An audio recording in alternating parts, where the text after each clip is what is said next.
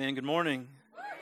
Um, excited about this word. Um, I, am kind of I'm kind of a weirdo for occasions. So like uh, stuff that maybe doesn't mean anything to anybody else means stuff to me. Like uh, I like the I don't like do the New Year New You thing. I don't necessarily prescribe to that, but I do like the first Sunday and I like the last Sunday. And then for me, this is an occasion. And as we like kind of come this direction, uh, I was praying, God, what would you do? What would you say? And anyway, he, um, I believe he's speaking to us this morning in Romans 12. So if you kind of head that direction, um, we're going to finish up this uh, series on spiritual formation this morning. And we've been talking the last few weeks about spiritual formation and just the idea that when we come to know Jesus, we're born again or we're these new creations, and, and we don't really know what to do with that. Um, I, was saved when I was 11 years old, and I'll be honest, for the next 10 years, I had no idea what any of that meant for me. I just knew that when I left this place, I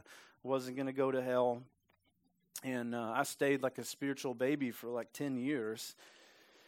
And something happened at 21. I started seeing people that just responded to God in a way that I didn't understand and I had to deal with, struggle with. Do I know Jesus? Because I don't feel like that. I don't look like that. I don't act like that. I don't. I don't get what's going on there. And and I struggled with that for about three years. I'll be honest. I struggled with God. Do I even know you? I'll be honest with you. Some of us run from that, and I think that's dangerous. Some of us we we don't want to hear anything that might challenge us to question, like, is it possible that maybe I don't? Um, and then that's dangerous, right? Because any person on the planet can say a prayer. Right? Like it doesn't doesn't take any special skill, especially if somebody hands you one of those little papers to read or somebody leads you through it. It takes no special skill to say a prayer and and really there are people praying things all over the planet today and I'll be honest, I don't know that God listens to either every one of them. I don't even know that they're all directed towards him.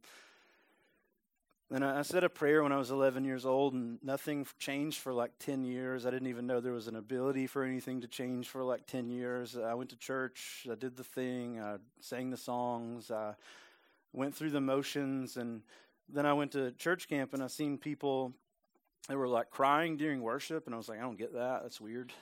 I had seen it before, by the way. It's kind of outdated in a lot of churches, but I grew up in a church that sang all hymns, and man, there were these people that were so excited about heaven, and I didn't, I didn't get that. It just didn't bother me because they were old, and I thought that's what you did when you were old. But I went to church camp and I saw people my age. They're like crying and lifting their hands, and I could tell something was happening there, and I could tell nothing like that was happening in me, and uh, it bothered me.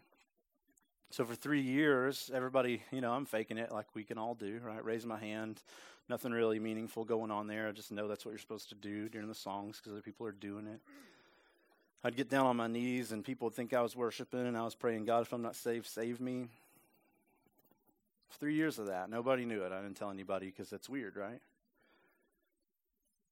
And three years later, at the same kind of moment, seeing this happen, um, I was praying, God, if I'm not saved, save me. And he said to me, It's not that you don't know me, it's that you don't know anything about me. And that hit me. Because I didn't even know I was supposed to. Right? Just, I, I go to church, man. It's somebody else's job to tell me all this stuff. They get 52 Sundays a year and about 45 minutes to do it. Imagine how that's going to work out. Everything there is to know about God, load me up. You got 45 minutes. And then Waffle House right? And God says, It's not that you don't know me, it's that you don't know anything about me. And I've never heard God speak so clearly to me beyond this point. And He said, Read my word. I knew immediately where it come from and that He meant it. Because if I didn't, what was going to happen is I was going to, A, spend the rest of my life here flip flopping between do I know you or do I not? And then if I did, I was going to spend eternity with somebody that all I knew about them was they came, they died, they rose again, and they're coming back. And there's so much more to God than that. So I'll be honest, it took me two years to read the Bible through the first time. The reason why is called Leviticus. Right? Because we're rolling through Genesis. Exodus, we're like, I don't know why you had to tell me about the tabernacle four times, but whatever. And then you get to Leviticus. And you can only read about a bull and a dove so many times, right? And then it slowed me down and, and I quit reading. But I knew that's what God wanted for me. And, and when you know what God wants for you, you have this decision you have to make do I care or do I not? Because you can't blame it on I don't know anymore. It took me two years to read it through the first time, and, and I didn't understand any of it. That fun to say? As I stand up here in front of you, oh man, I need to go Google stuff and make sure he's telling me the truth. Maybe true. But I didn't understand any of it. But that's not really a requirement when we know what God has called us to do. He told me to read. He didn't tell me to understand it. He just told me to read. The next year, um, God blessed me with the ability to not have a job. And I mean that. In that year, I learned how to play guitar, which is amazing. Um, and I read the Bible through twice in one year because I didn't have a job and everything to do. So I would go sub at schools and tune out the kids because kids, and I would just read. As long as they were quiet and not hurting each other, I had the ability to do that. And God blessed me with that. And from for a couple of years, it was my goal to read the Bible through once a year. And I'm not saying that like pat on the back, Brad. I'm 32 years old and I've not read it 32 times, so not doing great, right? But in that time, as God was kind of leading me through His Word, He was showing me like there is something more to know about me. You can do more than know about me. You can know me and he began to form in me something that I'm, I'm, nowhere near perfect, so don't hear that, but is a lot different today than it was, I guess, what, 11, 12 years ago now? God's working in those that want to be worked in. I had somebody talking to me this morning, and they were like, I've been praying for this, praying for this, praying for this. And God's doing these things in their life. And it's, it's an amazing story to hear that because here is the truth God is working in those that want God to work in them. And you're like, I want God to work in me. Well, are you working to allow God to work in you? Because there's a difference in, I wish God would do something amazing. And man, I just want to know this God. And for those that want God to work in them, I just want to say to you, God will work in you if that is what you want. That was for free. Um, spiritual formation is that process. The process of God working in us and changing us into something that looks a whole lot more like Him and a whole lot less like everything else. Because I lived in me for 11 years before knowing Jesus and 21 years before following Him. And it takes a while to transition that into something else. And this morning, we're going to continue and kind of maybe end on that in this place in Romans 12. Romans is a, a letter written by a man named Paul. I've said that a lot the past few weeks because, you know, most of the back half is. Um, and he's writing to the church at Rome, a group of people, believers like you and me. Um, Paul doesn't write any books that I know of to the lost people. So they're all relevant to us today.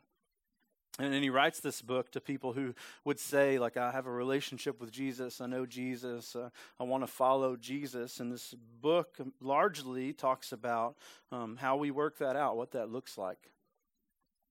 I think it's amazing that he writes so many books to so many churches about what it would look like for us to follow Christ. We may need help in that department. Um, and this morning, we're going to talk just about a few verses in 12. And he starts out in 12 with this phrase, therefore. Now, a wise man once told me when you see therefore in the Bible, you have to figure out what the therefore is there for. Um, and what that means is there's some context to this. If you start reading at, at verse 1, chapter 12, you're going to miss something. So we got to back up a few verses. And what we see in verse 33 is that Paul here is writing a hymn of praise to God. I don't really know that when he put that down, he was like, you know, it'd be really great in between chapter 11 and chapter 12, a hymn. I don't think that's what he was thinking when he planned out this book. I don't think he sat down and kind of wrote out the chapters he was going to do and thought, you know, I'll, I'll stick a hymn of praise in there. Paul was actually talking about theology stuff, the stuff we believe and why we believe it in 11. And he ended up on this thought um, about the mercy of God. He was theologizing and he ended up on a thought about the mercy of God. And as he began to talk about the mercy of God, it compelled him into a place of praise. I love that. This, this place of mercy is the place that praise is kind of born out of. He's, he's speaking about, man, God, you're so merciful, you're so forgiving, you're so good. And in that moment, God gives him kind of a special revelation of who God is and what it means to go beyond the theology, that it's not just thoughts we believe, but this is the character and the person of God. And when we see that revelation, that picture of who God is, it moves us into a place of response. And that's what we see here. It's this spontaneous worship song. And I don't know that Paul was like the Chris Tomlin of, of the New Testament. I don't think he writes praise songs all the time. You don't even see very many of them. But even those of us that aren't bent that way, when we get alone in a place with God, we get into a place of praise because revelation always brings response and he and he starts just saying this song i don't know maybe there were notes to it and guitar part and an awesome drum solo at some point in time we've lost all that but in 33 we get the words and Paul writes this Oh, the depth of the riches, both of the wisdom and the knowledge of God.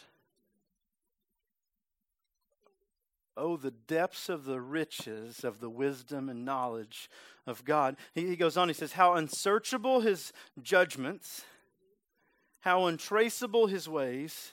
In 34, for who has known the mind of the Lord? Or who has been his counselor? Or who has ever first given to him and has to be repaid? And then he ends up on this thought For from him and through him and to him are all things. To him be the glory forever. Amen. Amen. This may be crazy, but last night as I was was studying this, I just was like, "Hey, why don't, why don't you try to sing it?" And I did. I'm not going to do that for you um, this morning. Um, maybe wouldn't be like a top 10 worship hit. Man, how true is that? So Paul gets alone in this place of praise that's born out of a place of mercy, and he ends on this thought For from him, from God, and through him, and to him are all things. To him be the glory forever. Amen. See, see the phrase is uh, from him means that God created everything. That everything actually comes first from God, that you don't have anything that God didn't make. Isn't an amazing thought today? That includes us, by the way. We're here because God made us. Your kids are here, whether you want them or not, because God made them, right? Like you're, you're everything. Those people you don't like, those people you do like, everything you see, everything that exists was, was created by God. And it says, through him, in other words, everything we have uh, came through the conduit of, of God, that he's given us everything. If it belongs to him first, then what we have is not ours, but it's his. So it was a gift, right? Like our, our bank account, whatever it looks like, that was a gift from God, and there's a reason you got the one you got. Your, your house, that, that's from God. You didn't, you didn't work to get that. You can't even work on your own. You can't make your heart beat, so how are you going to get there? Everything we have is, is first created by God and then, and then divvied out by God. But then he ends on this amazing thought, and it's, and it's to him.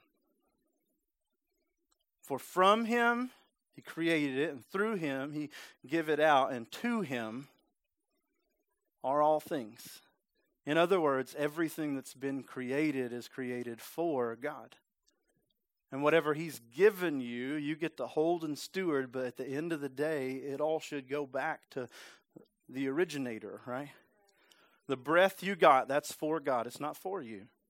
The motion ability you got, that's that's for God, that's not for you. The bank account you got, that's for God, that's not for you. The the people in your life, that's for God, that's not for you. And, he, and this is the this is the place he ends this hymn of praise and he says, In that moment, to him be the glory forever. Amen. He joins in this heaven song, right? Singing that in heaven today. To him be the glory forever. Amen. You're like, well, why does that matter? Because it's out of this moment that, that chapter 12 happens. Some guy came back in and put in the numbers later. This just flowed right into it. And he says, therefore, or because of this. Now, here's what's amazing to me the, the recognition of mercy brings revelation. This is who God is, this is his character. And that brings response, and response maybe begins with a song, but in total, a song is not enough. In total, a song is not enough. Actually, songs without a therefore are pretty useless things. Anybody can sing a song about anything. What, what, is, what is happening in that moment of praise? And, and what Paul shows us here is we maybe start with revelation, and our response maybe begins with worship, but worship without a therefore is a pretty useless thing. Worship is always connected to a therefore. This is who God is, and I'm going to sing this song. I'm going to sing it with everything I got because I've seen it, and I just can't quit singing. But if it doesn't motivate me to do anything other than sing, it's pretty pitiful worship. Oh, I'm going to lift my hand. There's not a person in this room that can keep my hand down. I'm going to lift my hand because I've seen, I've had a revelation of who God is, and I got to respond to that. I got to lift my hand when I hear about the mercy of God. I got to lift my hand when I hear how He forgives. I got to raise my hand and point towards heaven and say, It's not me. I'm not pointing at me today. I'm not here for me today. I'm here for you today. And I don't care who hears it. I got to lift my hand. But lifting your hand without a therefore is a pretty useless thing. Oh, I'm going to dance when I hear about the grace of God. There's going to be some movement that takes over my body because it's a joyous thing to be standing in the grace of God. And when you're standing in the grace of God, you just can't stand still. I totally get that. But dancing without a therefore is a pretty useless thing. And that's what Paul's showing us in this moment. I started at Revelation, I've moved beyond theology, just knowing about God, to seeing God. And when I see God, I'm going going to sing. But that singing is going to lead me into a different place, a place where there's a therefore. It's going to lead me into, into the place that he begins to talk about in these verses. He says, Oh, I'm going to sing, but when I get done singing, I need you to know, brothers, because of who God is and because of what he's done, because I've seen it and I've responded to it, here's what we got by the mercies of God. By the mercies of God. It's amazing to me that he flips right back to the mercy, right? We started in 11 reflecting on the mercy of God, and we moved from a place of theology to a place of sight, and that was mercy. We have the definition for mercy back there somewhere. Mercy is compassion or forgiveness shown towards someone who is who it is within, I can't read today, one's power to punish or harm. That's the definition of mercy. Compassion or forgiveness shown towards someone who it is within one's power to punish or harm. We, we like mercy because mercy, we're like, forgiveness. That's not the whole definition, though, is it? Mercy is God could have killed me, but instead, God was killed. That's mercy. That's the whole picture. Not, oh, God forgave me. It cost God a lot to forgive me. I was wrong. I was a sinner. I messed it all up. I warred against God. I wasn't like just living out in the gray area. I was the enemy of God because He made me and I was for Him and I chose not to be for Him. That's the definition of rebellion. And every one of us do that. And when we're rebelling against God, when we're rebelling against this king of the universe, he has the ability and the power, and by the way, the right to kill us. And he still would have been good, and he still would have been God. He should have put us under his foot like the little bugs we are and just twisted a little bit. God should have killed us. That's the definition of mercy, but he didn't. Instead, he was killed. God had compassion toward us, and he forgave us when he should have killed us and it cost him a great deal to do that. That's mercy. And he says, I beg you, brothers, church people, people that show up every week, I beg you, by the mercies of God. Now, I love that. By the mercies of God, by the mercy of God, I beg you to do what I'm about to talk about. I love that because what it means is mercy here is the door. We're not getting in but by mercy. You, you cannot worship God. You cannot see God. You cannot do anything we're about to talk about until we've come around the mercy of God, until we move beyond theology. I know God can forgive me, and moved into a place of I am forgiven. That's the door. But I love it because it's also the key, right? It's, it's through the conduit of mercy that I can do what we're about to talk about. So, so I get the opportunity to worship God because He has forgiven me. And when I step into forgiveness, that is when I can worship. It's about more than just believing, it's about seeing. I have to step into a place where it's not theology, I believe God can forgive me, into a place of I know God has forgiven me because God is forgiveness. He is mercy, He is love. And what does that do? It moves us to a place of praise. Theology will never move us to a place of praise. No one about God will never move you into a place of praise. Just like reading a book about China will never move you into China. You got to go there. Reading a book about mercy will never move me into forgiveness. I got to step into forgiveness. Jesus died on the cross.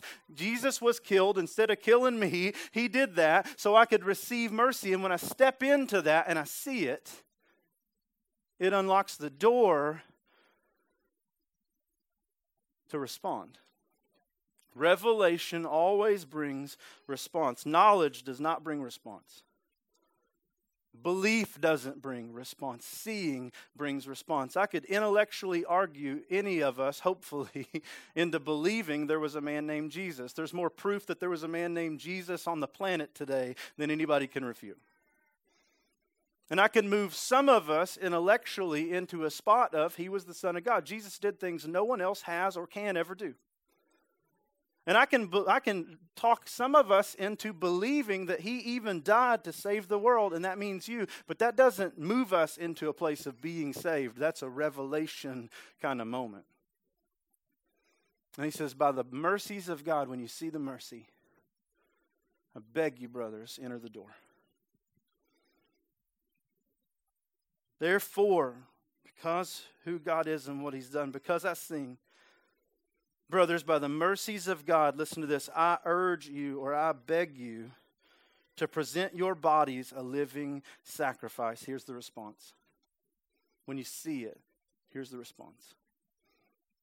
He says, I beg you to present your bodies a living sacrifice. Now, the sacrifice he's talking about here is a, is a whole burnt offering there's all kinds of offerings that book leviticus that we talked about that we don't like to read. There's all kinds of offerings in, in, that book and, and some of them you present like a piece of an animal or a part of an animal and there's their sacrifice where you present like the whole deal. And this is what god's saying. We see the mercy of god the only reasonable response is to lay everything on the altar before god. You know what god's not interested in today a piece of us. God doesn't want that little corner of your life that you're comfortable passing out. He doesn't, he doesn't want that. And mercy, when we see it, doesn't even bring us to that conclusion. See, this is what this is the problem with theology. Knowing it will move us to, to giving some. I know that Jesus forgives, therefore I will go to church. I know that I need a Savior. Therefore, I will say a prayer. I know that, that, that, God loves me. Therefore, when I, when I sing songs about how God loves me, I'll raise my hand. Theology will move you to give some, but revelation, seeing it, moves us to give everything. When we see it, we respond. That's just how it works. When when you see it, you give everything. And he says, By the mercies of God, brothers, here's the doorway and the key. You, you got to quit just believing in the mercy and you got to get caught up in the mercy. You got to get in you that the DNA of God is compassionate, the DNA of God is forgiving. Who he is is love. It's not just some songs we sing, it's the character of God. And when you see it, when you see him, when you see that that's the guy you can step into a relationship with, you will will respond. That's what he's saying. But the mercies of God, I urge you, brothers, to put everything on the altar before God. Put your whole life there. Not pieces and parts, not I'll do this, but I'm keeping this. Put the whole thing there. And here's why. You remember just a few, maybe months ago, maybe over a year ago now, I don't know, we've been here three years, it all runs together. We had the little table over here. I, I preached this message, and we had the little signs.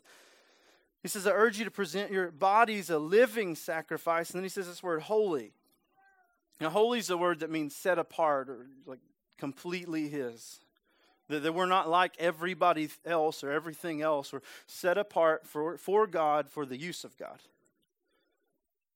I want you to hear that because I think some of us think we're set apart for God to sit in a chair. No, we're set apart for God for the use of God. In other words, God has a plan, He has a purpose, He wants to do something with us. We're not just set apart to sit around. We're set apart for God, for the use of God. And, He says, you're holy. Let me change that word to something we're more familiar with. You're reserved for God. You know, like if I called ahead to a restaurant and I'm like, hey, I'm coming at 3 o'clock today. Do you guys do that? And they were like, yeah. And they got a little table for me. That's my table. Nobody's getting that table unless they show up and they're like, hey, I'm Brad Beeler. I called earlier and then you got a table for me. And then, then I get to sit down. And they don't care how many people I bring as long as I tell them ahead of time, right? I need a table for four. They don't ask me the names of all those people. They just want to know, like, this is the guy. And then I get to choose everything about that table. Who sits there? We get to order. We get to do the thing. And, and that's what he's talking about with our lives. It's, it's holy. It's set apart. It's reserved for God. In other words, it's God's life now. And I don't, I don't get to pick what sets at my table anymore. God gets to pick who sets at my table, and He gets to pick what's on my table. It's His life, it's holy. And then it goes on, it says it's pleasing to God. This is a life that's pleasing to God, a life that's completely God's. Not a life that's partially God's.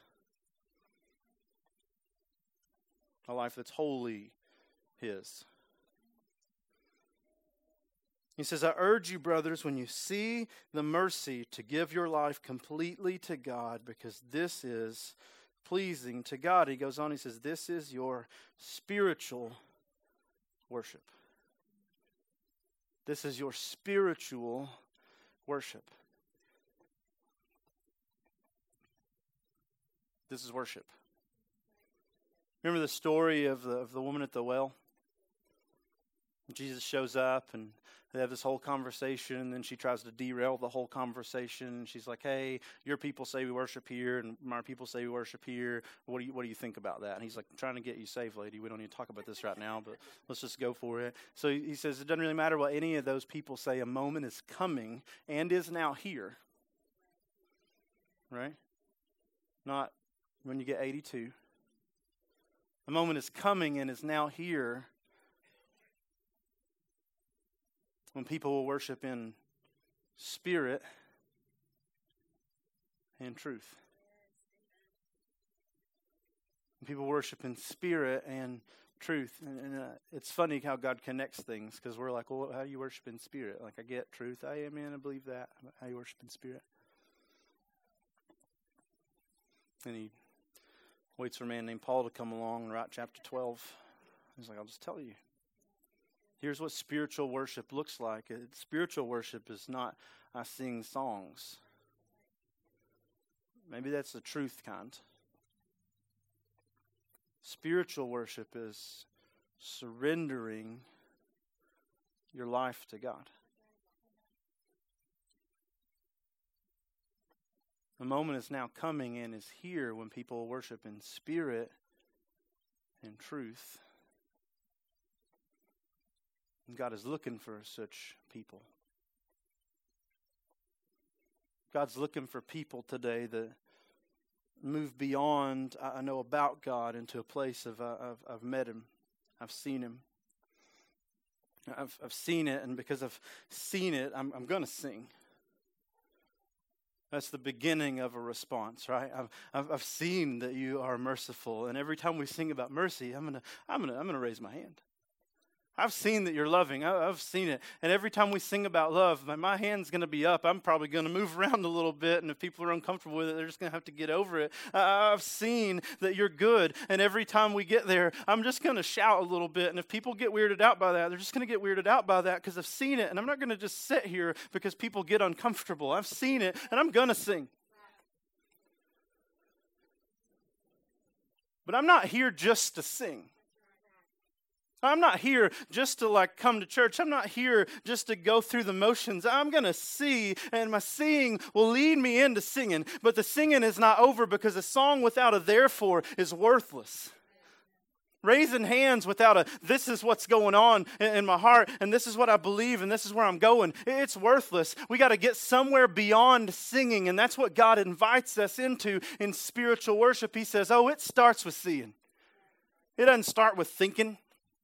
It doesn't start with my mom told me this story one time. It doesn't start with I've read the whole Bible and memorized things. It goes beyond that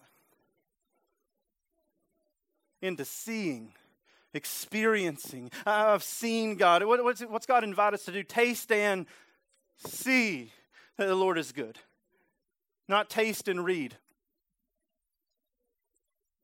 Reading is a conduit to seeing singing. It's a conduit to, to, to seeing. Theology, it's a conduit to seeing, but we got to get beyond, I've just believe it, into a place of, man, I've seen it. And now I'm not listening to somebody's story about who God is anymore. I've got a story about who God is. I'm going beyond, I think it's true, to I know it's true because my eyes have been opened to the grace and the glory and the mercy and the goodness and the forgiveness and the love of God. And I can't quit singing, so don't expect me to. I can't quit shouting. Don't expect me to. I can't put my hands down because my pockets are not strong enough for that. I've got to get my hands up because I need to point to Him so everybody else can see.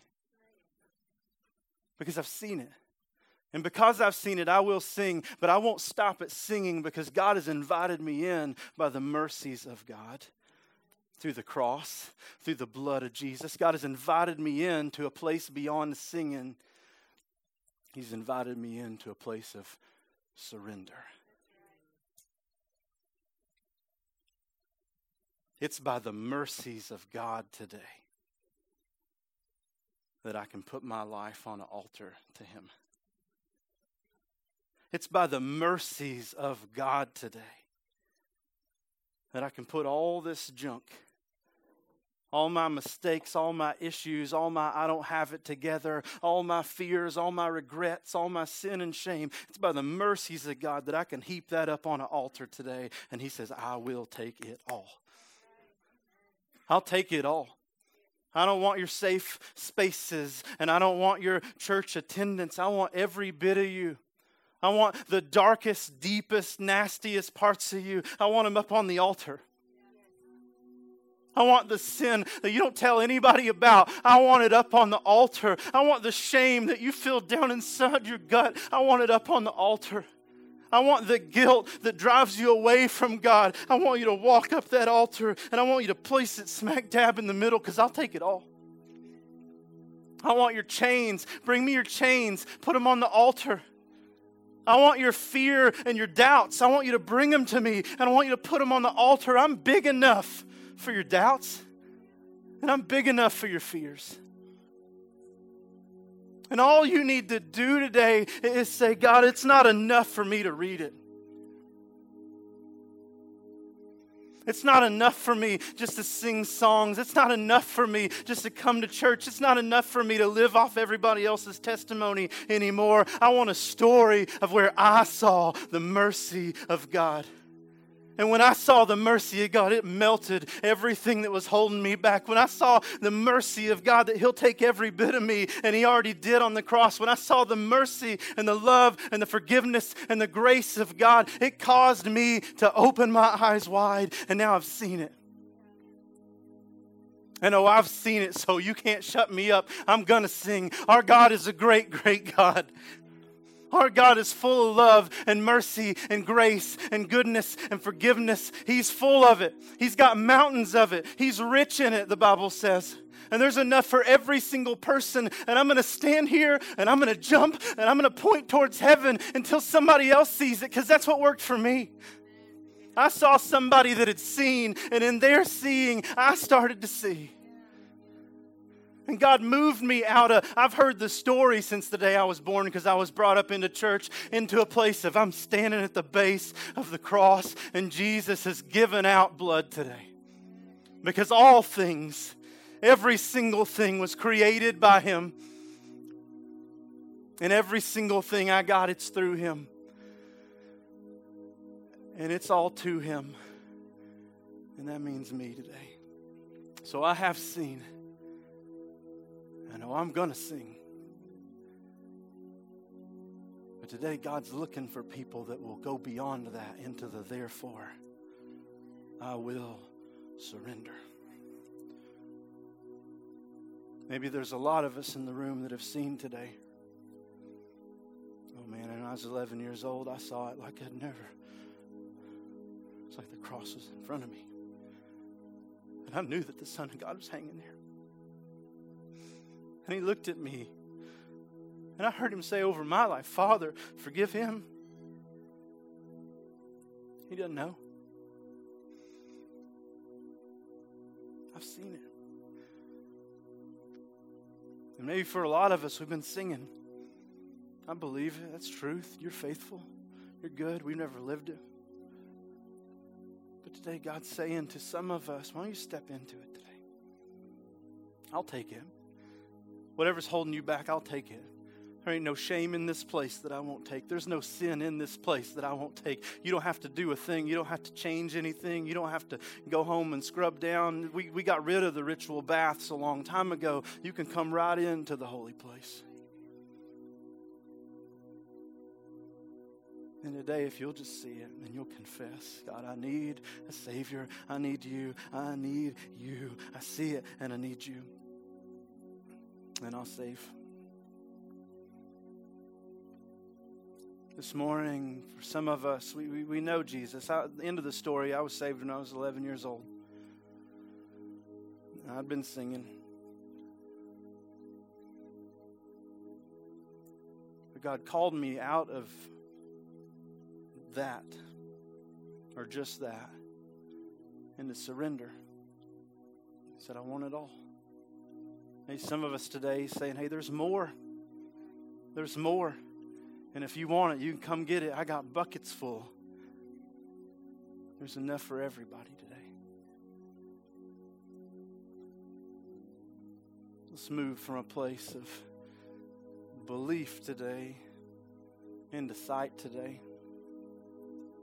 For some of us, let's move from a place of singing today into surrender today.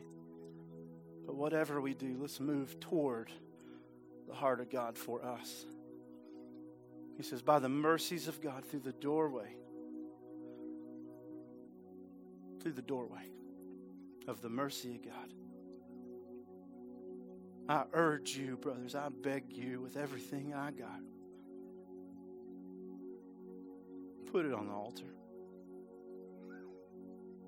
Let's, let's be set apart for God. And let's live lives that please God because this is what worship is. It's not just singing songs, it's bowing in surrender and bending our life and our will towards the Father. Let's pray.